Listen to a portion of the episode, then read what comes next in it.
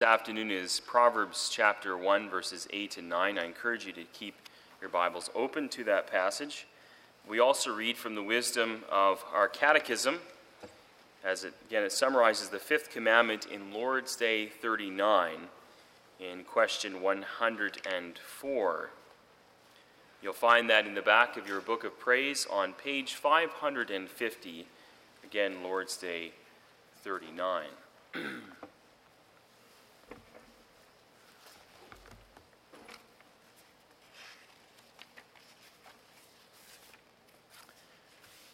There we read, what does God require in the fifth commandment? That I show all honor, love, and faithfulness to my father and mother, and to all those in authority over me. Submit myself with good obedience to their good instruction and discipline, and also have patience with their weaknesses and shortcomings, since it is God's will to govern us by their hand.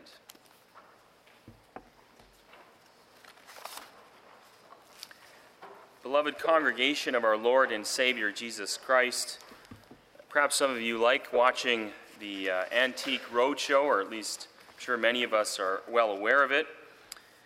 What's interesting about shows like that is that there are people who bring a particular item, one that may have been passed down to them or something they have even found, that they believe is very valuable. But in some cases, what they find out is that the value is only sentimental or personal, not actual. In some cases, people can be upset by that because they thought that maybe it was worth $1,000 or something of the kind, when in reality it's only worth a few dollars.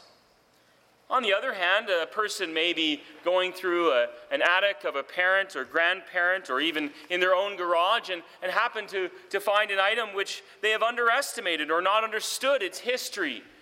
And they bring it to someone to be assessed, and they find it's worth quite a bit.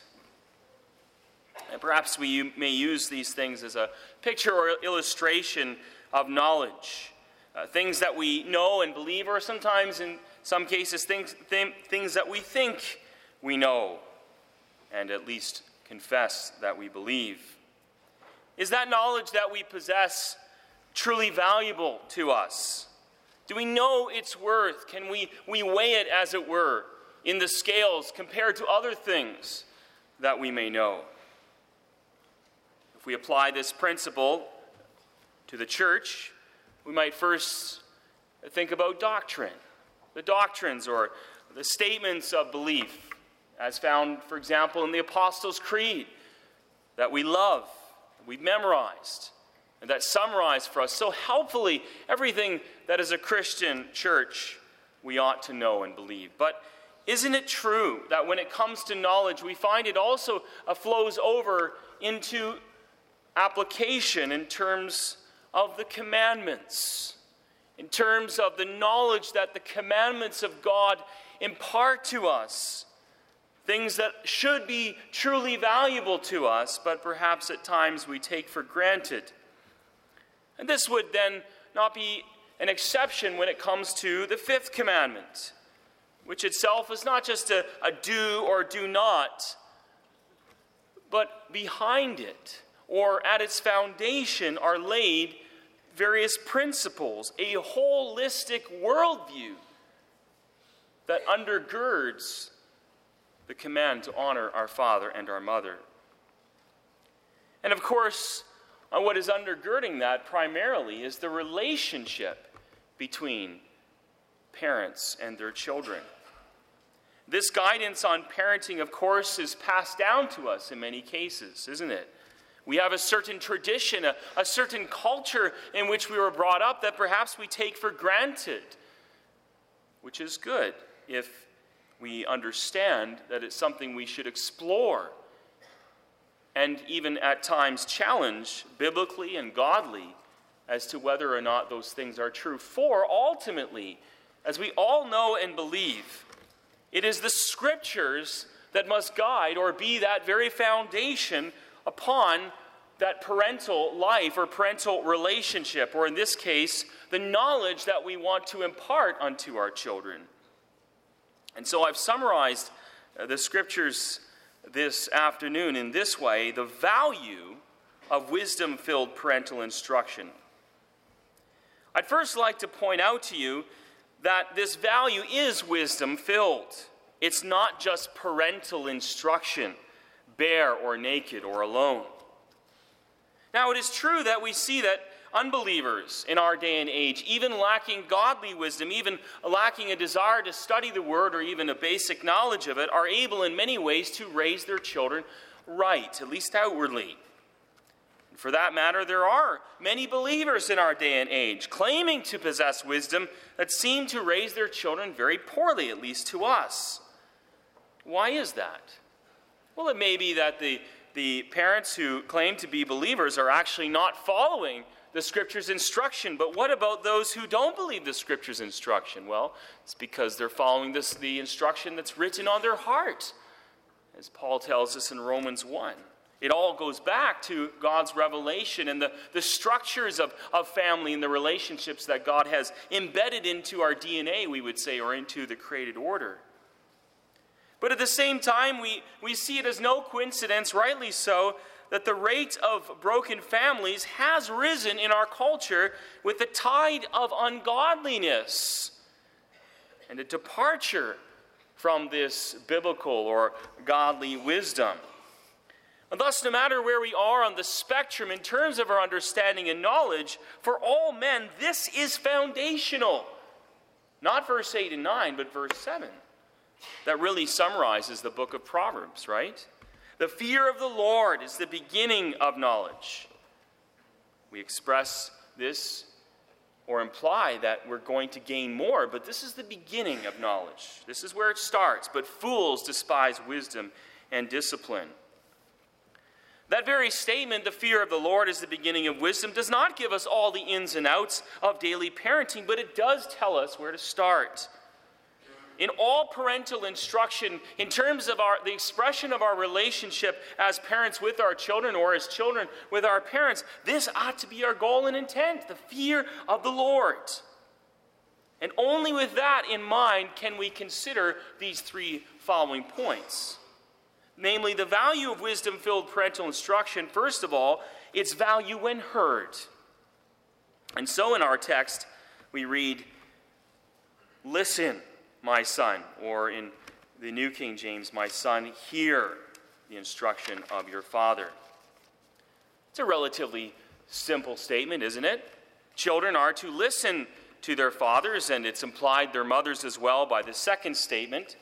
After all, if one is to forsake the law of their mother, you would have had to have listened to and at least prosted it intellectually in order to do that. But let's then make it that simple. Let's not make it that complicated. Verse 8, it's a command. It's not an option. And let's even make it simpler. Take ourselves out of the equation, because it's God who's commanding us. Of course, it's Solomon who's saying it, but God was the one who granted to him the wisdom to say this. So, boys and girls, do you listen? Do you hear your dad and mom? I think you know that this is very important, and maybe even more important when you don't want to listen to them. Maybe when you're in trouble, or you know you're going to be in trouble if you don't do something. But God says to you, boys and girls, listen to dad, listen to mom. And for parents, are your children listening? Sometimes we might say or think either of someone else's child, or maybe in frustration of our own, I can't do anything with them. They won't listen. They won't hear me. They appear to be stubborn and willful. That may be so. But ask yourself this. Be, as it were, introspective for a moment. Have you given them every reason to listen? What is wisdom? Well, how about what's the opposite of wisdom? Nagging is not wisdom. Now, it's necessary to remind our children of many things because their little minds forget or they move on to something else very quickly. But again, nagging is not wisdom.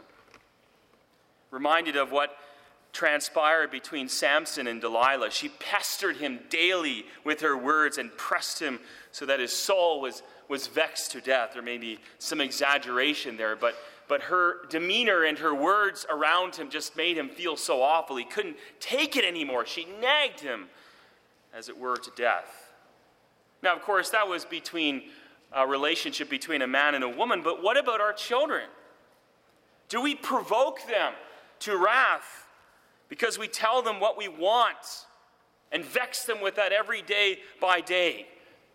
Because our intention is not so much to point them to God, but to ourselves and to our honor, or for that matter, to the obedience that we believe they owe to us. No, nagging is just plain annoying, but it's not wisdom-filled discipline. It's not something that inclines the ear to listen and hear, but rather to tune out. It begins to be background noise and doesn't or isn't really taken to heart. And brothers and sisters, I suppose many of us would say this is especially important for us or for our children as they get older, because what we eventually want them to do is to do these things, namely understand wisdom and apply it to their own life on their own without us having to remind them all the time. To become an adult, a fully functioning adult in the world. And the way that we get there, of course, and the path that we send them on is to tell them the who and the what and the when and the where and the why. In other words, it implies that we're instructing them, letting them know what we expect from them, but also why we do this, and for that matter, why you submit to your God and Father in heaven, as opposed to merely doing it because somehow God nags you every day from the pulpit or from his word, and especially the Ten Commandments. We know that's not how it works, but that's sometimes how we speak. It can be frustrating for us if our child, however, hears something at home and in their own, as it were, wisdom, they question it. And as they get a little older, they go to someone else that they trust, maybe a friend, maybe a teacher, and they hear the same thing, and then they go home and tell Dad and Mom all about it, how they think that's really how we should live our life, and Mom and Dad are happy, but they kind of want to throw their hands up in frustration and they say, weren't they listening? Why is that? Well, each parent has to ask themselves that question. But we can be thankful, because it takes time in some cases, that now they've heard it. Now they understand for themselves, you see? And what is it that they understand? Well, Solomon talks about instruction in verse 8. And the word for instruction is chastening, correction, even discipline. But notice, since we are to hear it, it is not the rod or the hand or even the time out that we're talking about. It is telling. It is speaking. And that's our duty as parents. We're reminded in Ephesians chapter 6 that we are to bring up our children in the training and admonition of the Lord. Similar idea. Discipline in terms of speaking. Letting them know about the consequences, not just of actions, after all. We are Christians. The consequences of sin. The consequences of the sin of Adam and of the sinful nature that they've inherited from him. They need to hear that, not just from the pulpit. They need to hear that from Mom and Dad, because Mom and Dad are sinners, and they know it. They know they need a Savior too. But brothers and sisters, what if they will not hear? And it is true, and with sorrow, there are parents who have children who have not listened and have gotten themselves into all sorts of trouble and bring many tears to our eyes. Well, Solomon tells us about that, doesn't he? In verses 10 to 14, he warns this gentleman, this young man whom he's instructing. Now, clearly, this is kind of the extreme of things in terms of what this young man might get involved with. It's sort of like growing up in a covenant home and going out to join a gang and going to beat up people and stealing from others. But the point is that that's where sin leads. And maybe not all people go down that road, and certainly not all do. But the warning is there. That's part of the discipline and correction. That's why we tell our children about sin and its power. Now, granted, no matter what we say to our children, and no matter how godly they are, and even how much they do listen, they are going to be tempted. But Solomon is here presenting to us an antithesis, isn't he? He says there's two voices that they're going to at least process in their minds. It's either going to be mom and dad, or it's going to be the world. One representing God's wisdom and authority, or that of the generation and culture around us. But they're both authorities, you see. And you know that's what the Fifth Commandments is all about. That's what the Heidelberg Catechism tells us. It gets to the heart of it. It's about authority. And so this is the point. If they don't hear anything from us, who are they going to listen to? Who is going to be the authority in their life? If our children receive no instruction at home, where are they going to get it? If mom and dad don't teach them, who will be their teacher? You and I struggle with what are called parental rights today, and how our government seems to be encroaching upon our responsibility as parents. And we have every right to be upset about that, and to protest that, and to write letters, and do anything else we can to awaken our government to the fact that they're stepping on our territory. But you see, that's not good enough to just do that. We actually have to do it in the home. That's our responsibility. We don't just say to the government, leave us alone, and then do nothing, because then you might as well be inviting the government in your home or some other influence to teach your children. They're either going to listen to you or they're going to listen to the world. So speak up, moms and dads. Well, second of all, the value of wisdom-filled parental instruction has value when obeyed. When it's obeyed. Listen to the second part of verse 8. Do not forsake your mother's teaching. Or in another translation, which I used to prepare this sermon, do not forsake the law of your mother. And again, here's a parallelism, isn't it? In verse 8. Solomon is encompassing the teaching of both father and mother together in communion, with regards to their children. Now, he uses the word law here, which is the word that we know as in Hebrew of Torah. It's a teaching. It's instruction again. But it's not the law of God. In this case, as he says, it's the law of your mother. Now, don't misunderstand me. By all means, we are to teach our children from God's word and not our own opinion. And ultimately, as we noted, God is the authority over every person, father, mother, and children. But the point is that the mother here, or the parent, is in a sense the law to their child, setting the standard. And presumably, of course, the standard is the Scripture. But we are taking that law and we're applying it to the situation.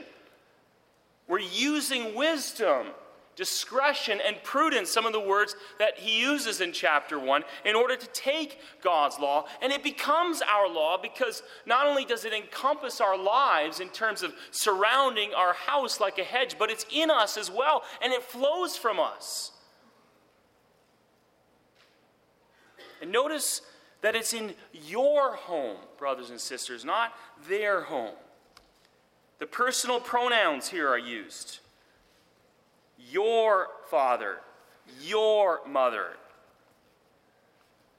Now, it goes without saying that a son or a daughter belongs to a particular family. They have a family name. They have a family history. And Solomon, in fact, is not addressing someone who is his biological son. He's an apprentice, if you will. My son is an affectionate term for a student, just as Paul calls Timothy my son. So notice then what Solomon, of all people, is saying. You, young man, you need to go to your parents, and you need to hear them, and you need to obey them. And that's remarkable.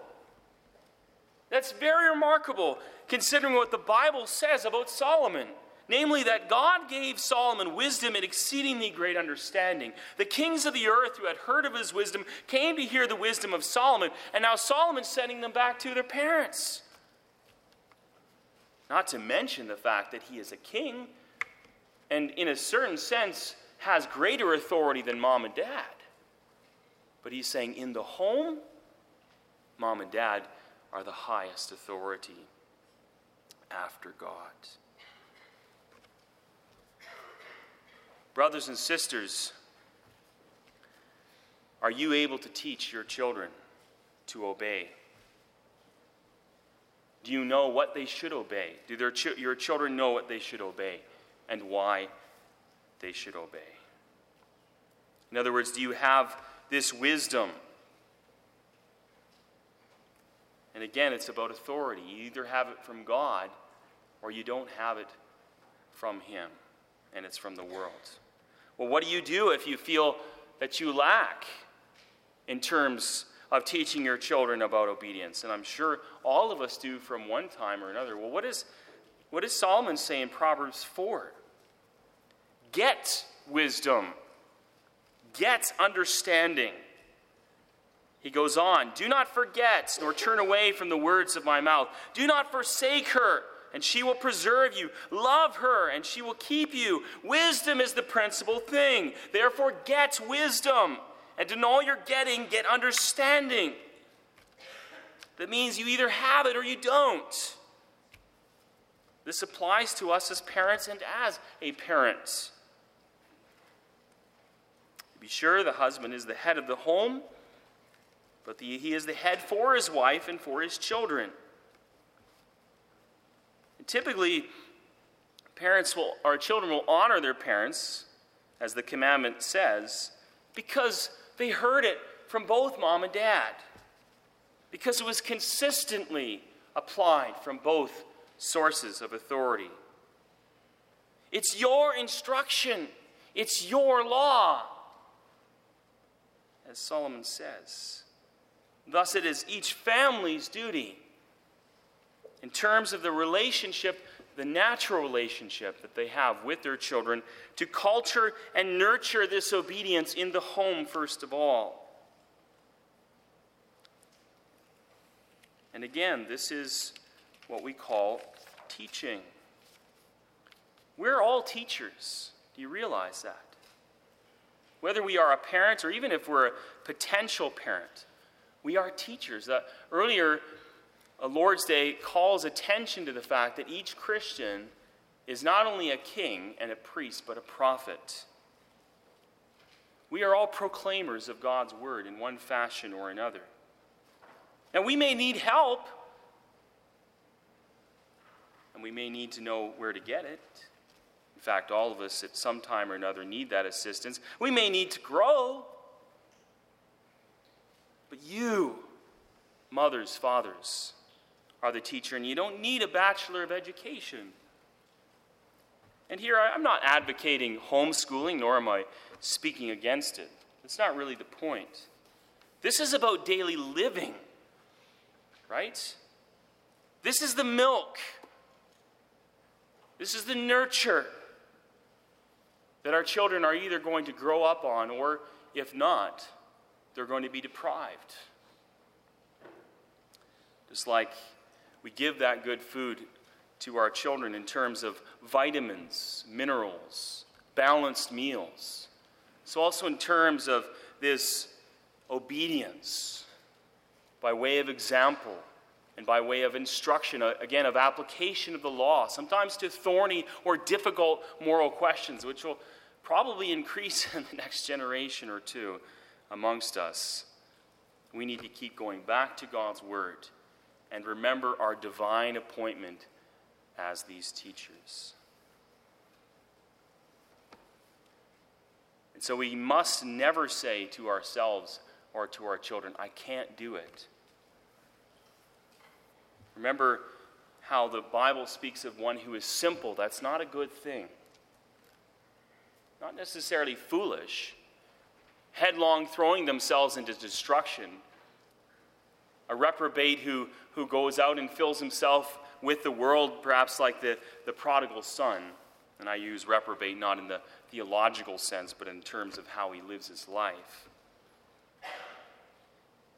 But it is true that our children, when they're inculcated, when they receive that instruction, to a large degree make it their own, don't they?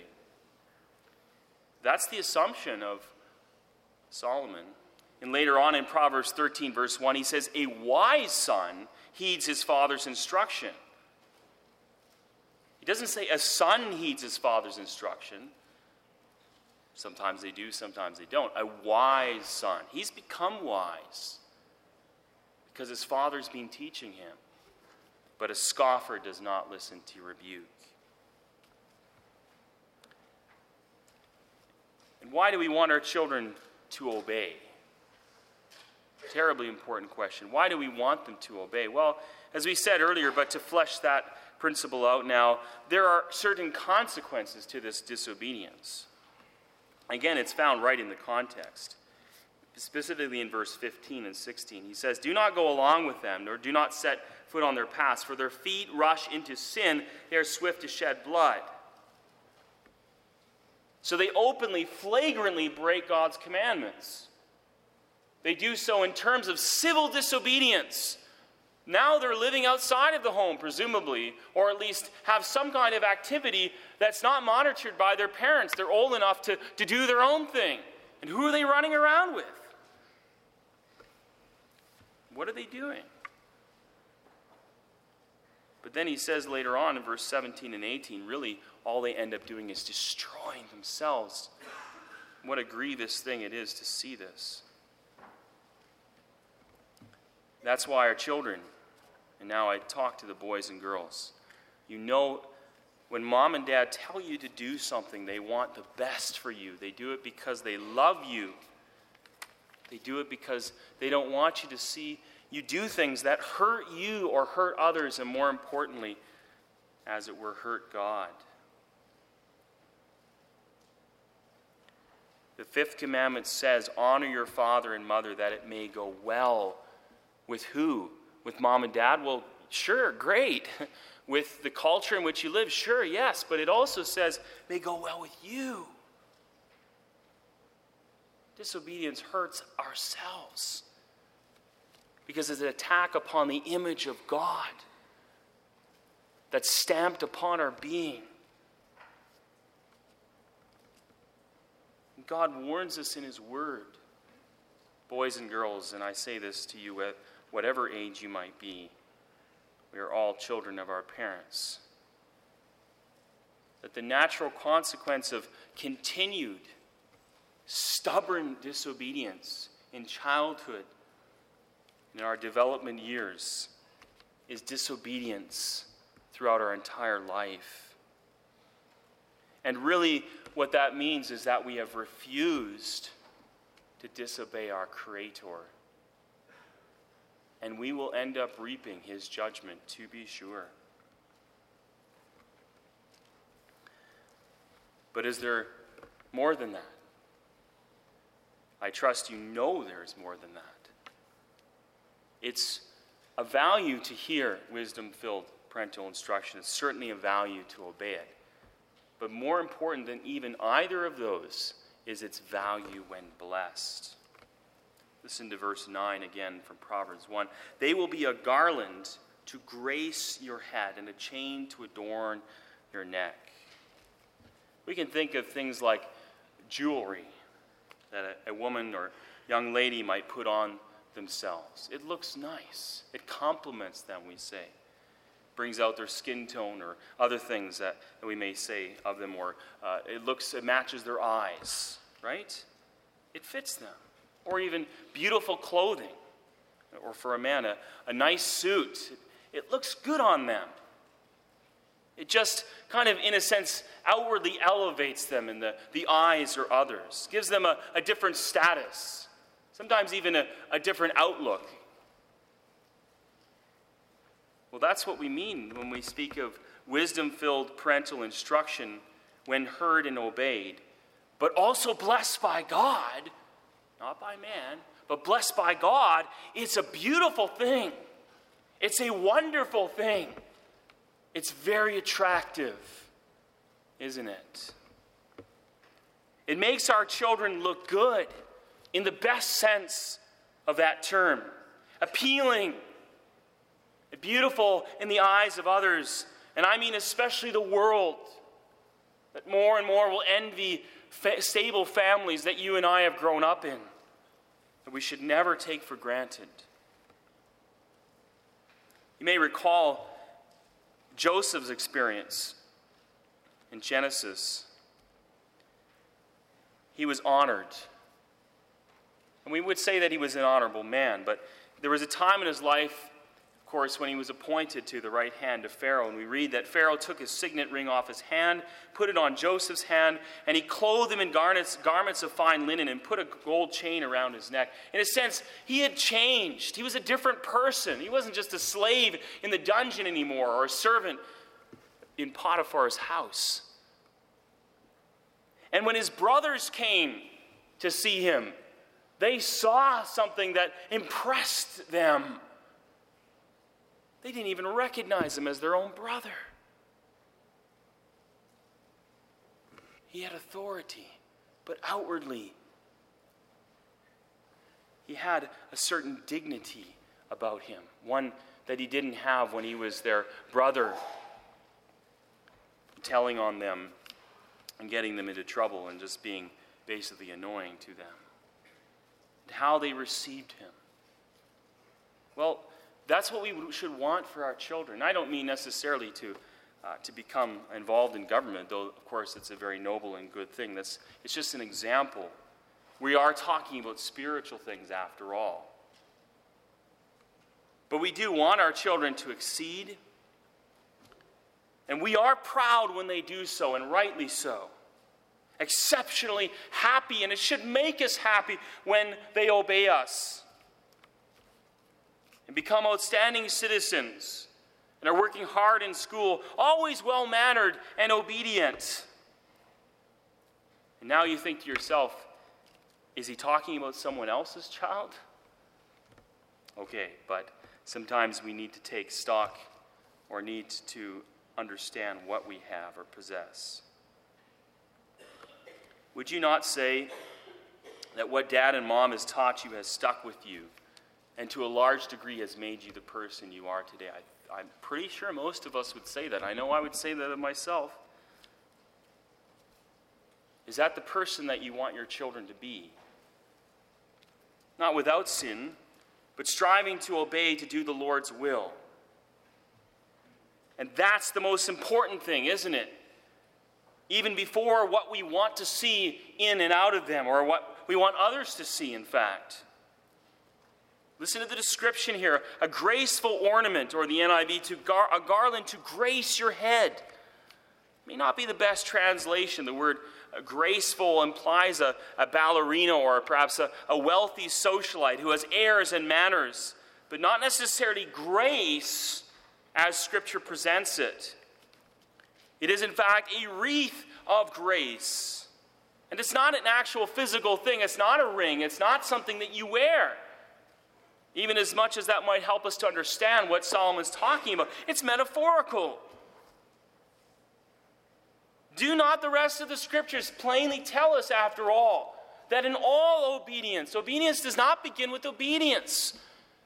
Obedience begins with God's sovereign love bestowed upon us. Isn't that what Paul speaks of to Timothy in 2 Timothy 1? He says in verse 4, I thank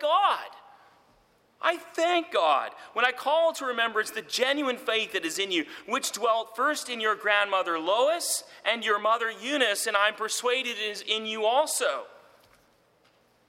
Well, you know as well as I do that faith is not directed towards our parents, or to any kind of statute or commandments we've agreed upon, or the sorts of things that we should be teaching our children. It's faith in Christ. It's a gospel-filled faith. It's a gospel-endowed faith.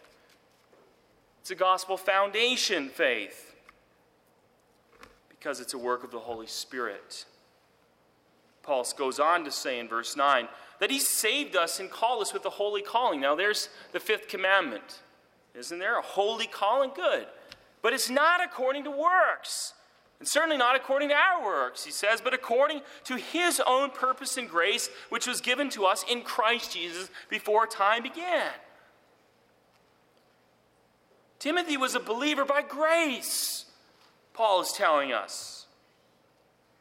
Timothy believed because God had mercy upon him. Why? So that God could be glorified.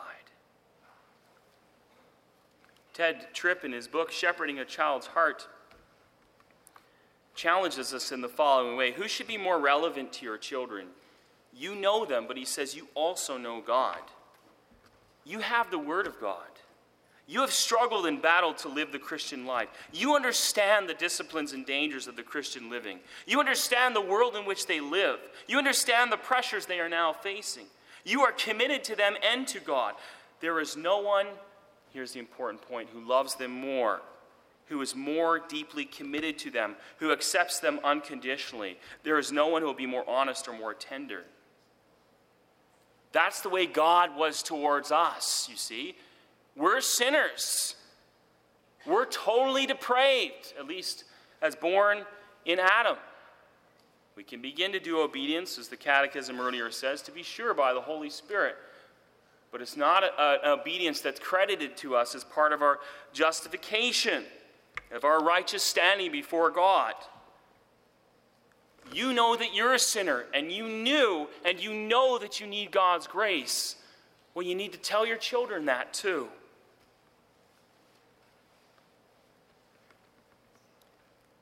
Because even the things that they do that wholly disappoint us, and yes, cause us to cry for them and pray for them, can be forgiven. And you pray to see that faith when they're very, very young, almost as soon as they can speak and sing psalms and in church and pray with us. What a wonderful gift God gives us to see that. Evangelism and missionary work is so important. Our churches need to support that. And what a wonderful thing it is to see people come to Christ. But we see that in our homes on a daily basis, and that is all of God's grace. Because God says, I'm going to bless you as a family, not just as individuals. Paul says what he says about God's grace, but he ties it to what? The instruction of mom, and then to Timothy's grandmother. Is that just a coincidence? Does it just sort of happen, you know? All of a sudden, God's grace came upon Timothy and not another? Well, we know God is sovereign in his bestowal of grace. We won't even question that as Reformed people for a moment, because the Scripture doesn't give us that room to question it. But it also doesn't give us room to question the fact that God says, I'm going to bless your families. I choose to do so because I want to love your family and I want to bless them. And it's not of you. And that gives us the motivation to do all the things that we talked about in the first 2 points. And gives our children the foundation to do what? To listen and to obey. Why parental or wisdom-filled parental instruction? Because you are the parents. And you possess this God-given wisdom. And because you yourself then have experienced those blessings and you want your children to have them too. It's a heritage. It's their inheritance. Because you're going to be dead someday. We all know that, but you're going to be dead someday. But like a precious thing that you put, something you know that you have. And not up in the attic that you stored away and it collects dust. And you forget about it. But something you look at every day, say on your mantle, or in a particular case, and you say, when I'm dead, my child's going to get that. That's what you want for them in all of these things. because you're not willing to part with it for all the money in the world. You pass it on to them. And by God's grace, it will abide. Amen.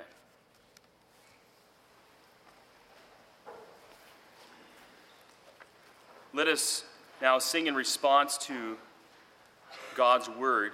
Psalm 78, stanzas 1, 2, 3, and 4 of Psalm 78.